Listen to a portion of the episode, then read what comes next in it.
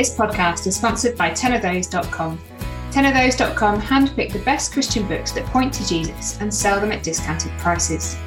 Extraordinary Hospitality by Carolyn Lacey has been such a helpful read over the last few months as we emerge from lockdowns.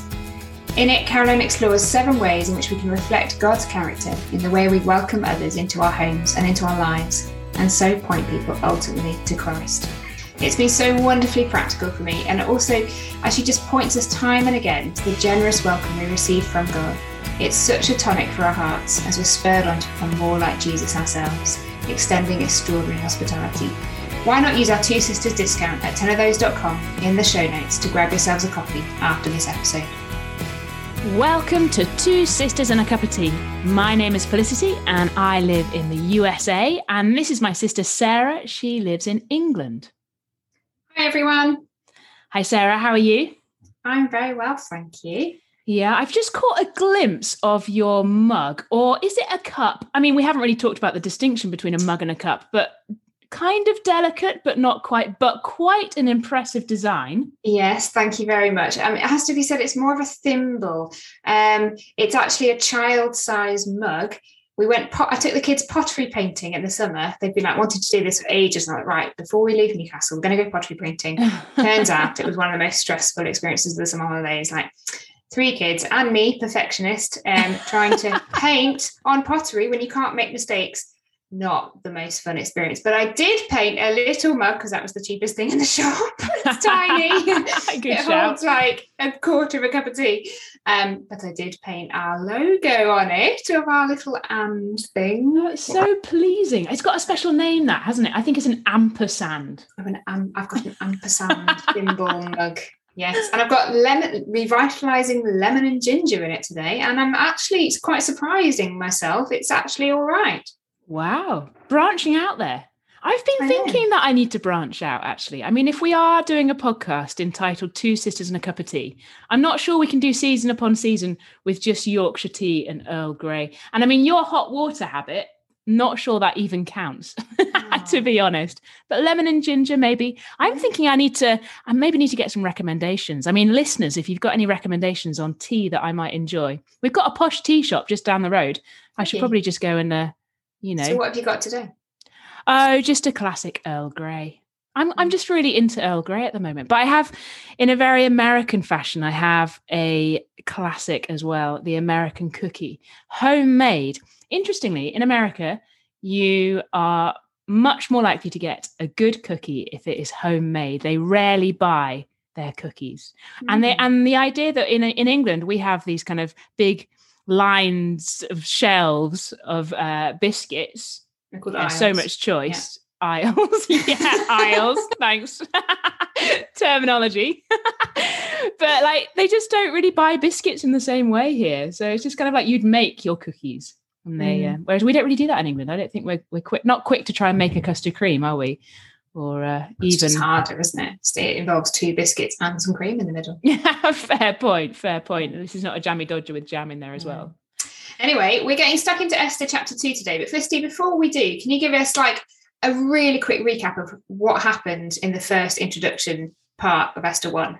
Yes, well, it was all set up for us. And I feel like the narrator has been setting the scene in a big way. And the big way is really this big empire, the Persian Empire under King Xerxes, who's sitting in his citadel of Susa. And we have this picture of a wealthy, splendid, majestic place. And in the midst of it all, however, there is a king who seems to be powerful, but actually is weak. And there's a Mhm. domestic crisis. His queen refuses to do what he says. And in rather than deal with it in a normal kind of marital fashion, he brings in lawyers, advisors, and it becomes a, an empire wide issue. And so Vashti, the queen, has been dismissed. Mm-hmm. So we're waiting to see what's going to happen next and what what is going to become of King Xerxes. Is Mhm. this kind of power gonna gonna play out, or is it going to unravel as we've begun to see? Okay, well, let me read chapter two for us. Uh, we're reading from the NIV. I don't know whether we mentioned that last in the last couple of episodes. And that's the translation that we are working from, the NIV. Later, when King Xerxes' fury had subsided, he remembered Vashti and what she had done and what he had decreed about her. Then the king's personal attendants proposed, Let a search be made for beautiful young virgins for the king. Let the king appoint commissioners in every province of his realm to bring all these beautiful young women into the harem at the citadel of Susa. Let them be placed under the care of Hegai, the king's eunuch, who is in charge of the women, and let beauty treatments be given to them. Then let the young woman who pleases the king be queen instead of Vashti. This advice appealed to the king, and he followed it. Now, there was in the citadel of Susa a Jew of the tribe of Benjamin, named Mordecai, son of Jair, the son of Shimei, the son of Kish, who had been carried into exile from Jerusalem by Nebuchadnezzar, king of Babylon, among those taken captive with Jehoiakim, king of Judah. Mordecai had a cousin named Hadassah, whom he had brought up because she had neither father nor mother. This young woman, who was also known as Esther, had a lovely figure and was beautiful. Mordecai had taken her as his own daughter when her father and mother died. When the king's order and edict had been proclaimed, many young women were brought to the citadel of Susa and put under the care of Hegai. Esther was also taken to the king's palace and entrusted to Hegai, who had charge of the harem. She pleased him and won his favor. Immediately, he provided her with her beauty treatments and special food. He assigned to her seven female attendants selected from the king's palace and moved her and her attendants into the best place in the harem. Esther had not revealed her nationality and family background because Mordecai had forbidden her to do so. Every day he walked to and fro near the courtyard of the harem to find out how Esther was and what was happening to her. Before a young woman's turn came to go in to King Xerxes, she had to complete 12 months of beauty treatments prescribed for the women, six months with oil of myrrh and six with perfumes and cosmetics. And this is how she would go to the king. Anything she wanted was given to her to take with her from the harem to the king's palace. In the evening, she would go there, and in the morning, return to another part of the harem to the care of Shaashgaz, the king's eunuch, who was in charge of the concubines. She would not return to the king unless he was pleased with her and summoned her by name. When the turn came for Esther, the young woman Mordecai had adopted, daughter of his uncle Abihail, to go to the king, she asked for nothing other than what Hegai, the king's eunuch, with who was in charge of the harem, suggested. And Esther won the favour of everyone who saw her. She was taken to King Xerxes in the royal residence in the tenth month, the month of Tebeth, in the seventh year of his reign. Now the king was attracted to Esther more than any of the other women, and she won his favour and approval more than any of the other virgins. So he set a royal crown on her head and made her queen instead of Vashti. And the king gave a great banquet, Esther's banquet, for all his nobles and officials. He proclaimed a holiday throughout the provinces and distributed gifts with royal liberality. When the virgins were assembled a second time, Mordecai was sitting at the king's gate. But Esther had kept secret her family background and nationality just as Mordecai had told her to do so, for she'd continued to follow Mordecai's instructions as she'd done when he was bringing her up. During the time Mordecai was sitting at the king's gate, Bigthana and Teresh, two of the king's officers who guarded the doorway, became angry and conspired to assassinate King Xerxes. But Mordecai found out about the plot and told Queen Esther, who in turn reported it to the king, giving credit to Mordecai. And when the report was investigated and found to be true, the two officials were impaled on poles. All this was recorded in the book of the Annals in the presence of the king.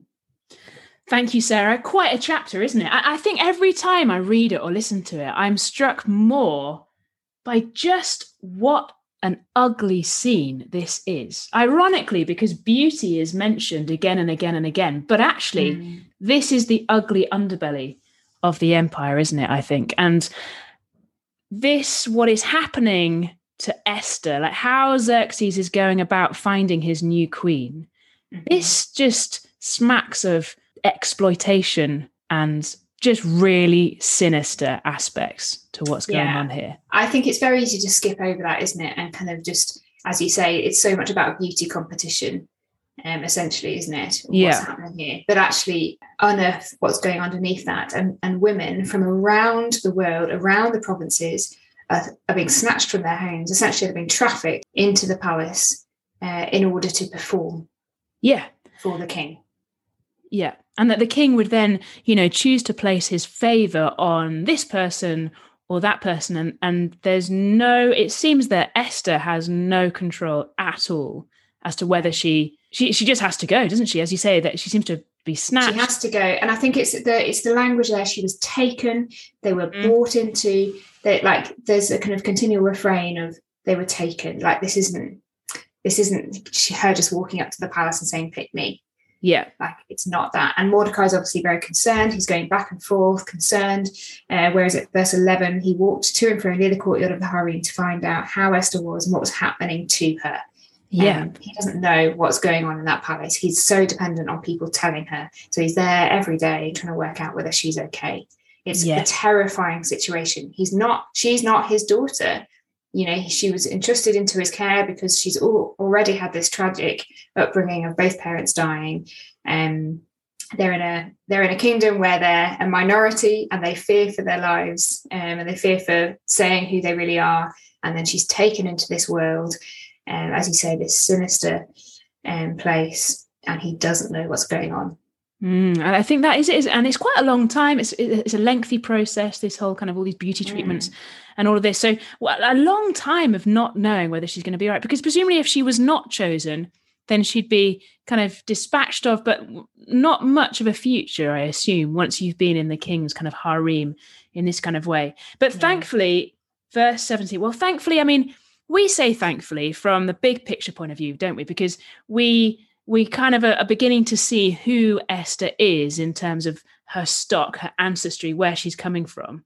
Well, where Um, do you see that then? Where because it is like the narrator's very specific to point that out today. Yeah, so check out verse five. We get a really specific um, mention of. So now there, there was an, a, a Jew of the tribe of Benjamin named Mordecai, son of Jair, the son of Shimei, the son of Kish, who had been carried into exile from Jerusalem by Nebuchadnezzar, king of Babylon. So Mordecai and therefore Esther are of descent of the tribe of Benjamin, very much of God's people, and more specifically than that, who the son of Kish, so he is of the same descent as King Saul.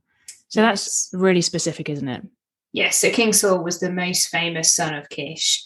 Um, and we're going to see in the next chapter that there's um, a, a generation strong rivalry between Saul and some um, and another people group, um, another king specifically. Um, but so this is really specific. The narrator's really pointing out here. He's like underlining at every point. Yeah. isn't he? This Yeah. is this is you know this is really important that you get just who Esther and Mordecai are and who that where they come from. But I think what's really interesting that they again uh, they're then located within a number of other kings. So it's um, within uh, King, King Nebuchadnezzar and then King Jehoiakim, um, and also thinking about Saul as well.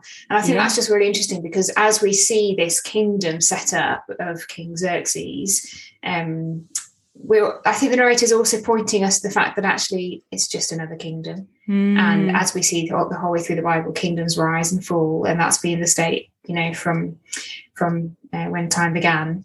And yet there's another king whose kingdom will never fall. yeah, that's um, such a good point. And Yeah, we're just kind of starting to see the rumblings of that, I think. yeah. That, that that this this empire is just one in a midst of all Mhm. these these kingdoms that have come and gone before, and and so having highlighted that Esther is of this ancestry, suddenly as readers, knowing that we're reading in this in the biblical context, we're we, we have opened the Bible to read it. And so therefore, when we hear mention of the tribe of Benjamin, we hear, we're thinking God's people. And suddenly I think we're just more primed to see God at work because Mm. God champions his people. That is a theme throughout the Bible. That is what drives the whole rescue mission, the Messiah plan, all those kind of things. So when then we get in verse 17 this wonderful sentence, so he set a royal crown on her head and made her queen instead of Vashti. Like that is just such a sort of statement of action. This is where Esther is now. She's gone from being um, the kind of marginalized, um, exile, taken off into um, the Persian Empire. She's nothing, and now she is queen. Yeah. Not, I'm not sure quite how much power that really means, considering we've just seen Vashti dismissed so But it's significant, isn't it? There's significance there. He's pointing it out. Um, the narrator's pointing it out. But then what's really interesting is straight after that, we get a, a little glimpse into a scene which is actually really important for us, the book. And I think the narrator is equally wanting to point out this this is really important. Mm. And what you're seeing here is not a coincidence of what's happening. Um, so I'm talking about the bit with Mordecai uncovering this conspiracy uh, to murder the king. He he overhears this plot. He tells Esther. Esther gives credit to Mordecai when she tells the king, and it's all written down. And that becomes crucially important for as the story goes on. And I think you just, yeah, the narrator tunes our eyes and tunes our ears into the fact that um, there aren't coincidences in God's providence. Mm. There's no, you know, this isn't just a mistake or a, you know, oh, fancy that that he managed over here. Yeah. This is very specific timing that this person overheard these people and yeah, it was written down. Um, yeah. Yeah, absolutely. And and just a sneak preview into the next chapter, just when you're reading on, and do read on, do make sure you're reading the story outside of listening. And um, have a look at what happens next at the start of chapter three. It's not quite what we would expect, given that Mordecai has just foiled a plot against the king, which is quite amazing considering uh, this king has taken his beloved Esther and doesn't seem to be very kind in that way. So let's think, um, Sarah, driving this to the heart. This is quick, isn't it? We're going to have to get to the get to the nub of it quite quickly. So, what what sort of things have struck you as you've been um, dwelling in this in this chapter? Um, I think I think the way that the storyteller roots Esther in the big story in the big Bible story here has felt really significant because actually what we're doing as readers is we're rooting ourselves in that Bible story as well. And I think it just encourages me that actually in this in this province, in this place, far away from the promised land, he's showing us that God's at work and he's specifically giving kind of references to that. Mm-hmm. And I mm-hmm. think as we think to our own world and our own situation where it, it can't, you know, it, I think it can just feel like God is so absent sometimes. And yet I think this just helps me to remember that no, no, we're rooted in the same big picture here. We're rooted in the same um, story and same timeline. Jesus hasn't come back yet. We're still we're still in.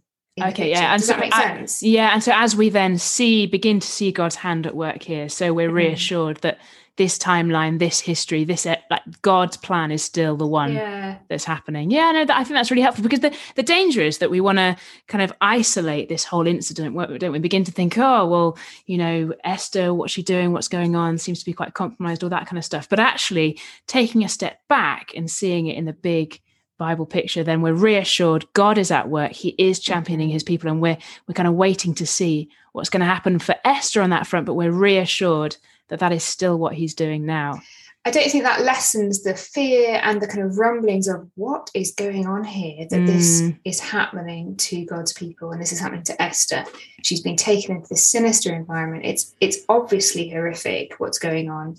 And I think there's these rumblings of why is this allowed to happen? Yeah. And that's as much as kind of, you know, a valid question that we've got in our hearts, isn't it? And I think mm. that we will kind of get a picture on. But that that's there as well for me. Um, and I think there's no easy answer on that. And I, I think we should expect an easy answer. That the reality is that this is the world that we're seeing before us, aren't we? The Persian Empire, in many ways, just is very like a godless mm-hmm. world. And so the dark underbelly of it, maybe this is supposed to then help us as we look around as well and just see the world for what it really is. Mm-hmm. And these kind of things do still happen and are still happening and and I, yeah i think i think i was struck by that in the well actually well let, let me see the world with clarity um, with mm. with god's eyes and he's not shying away the narrator is not shying away from the dark side he's not sort of hiding it because actually then god himself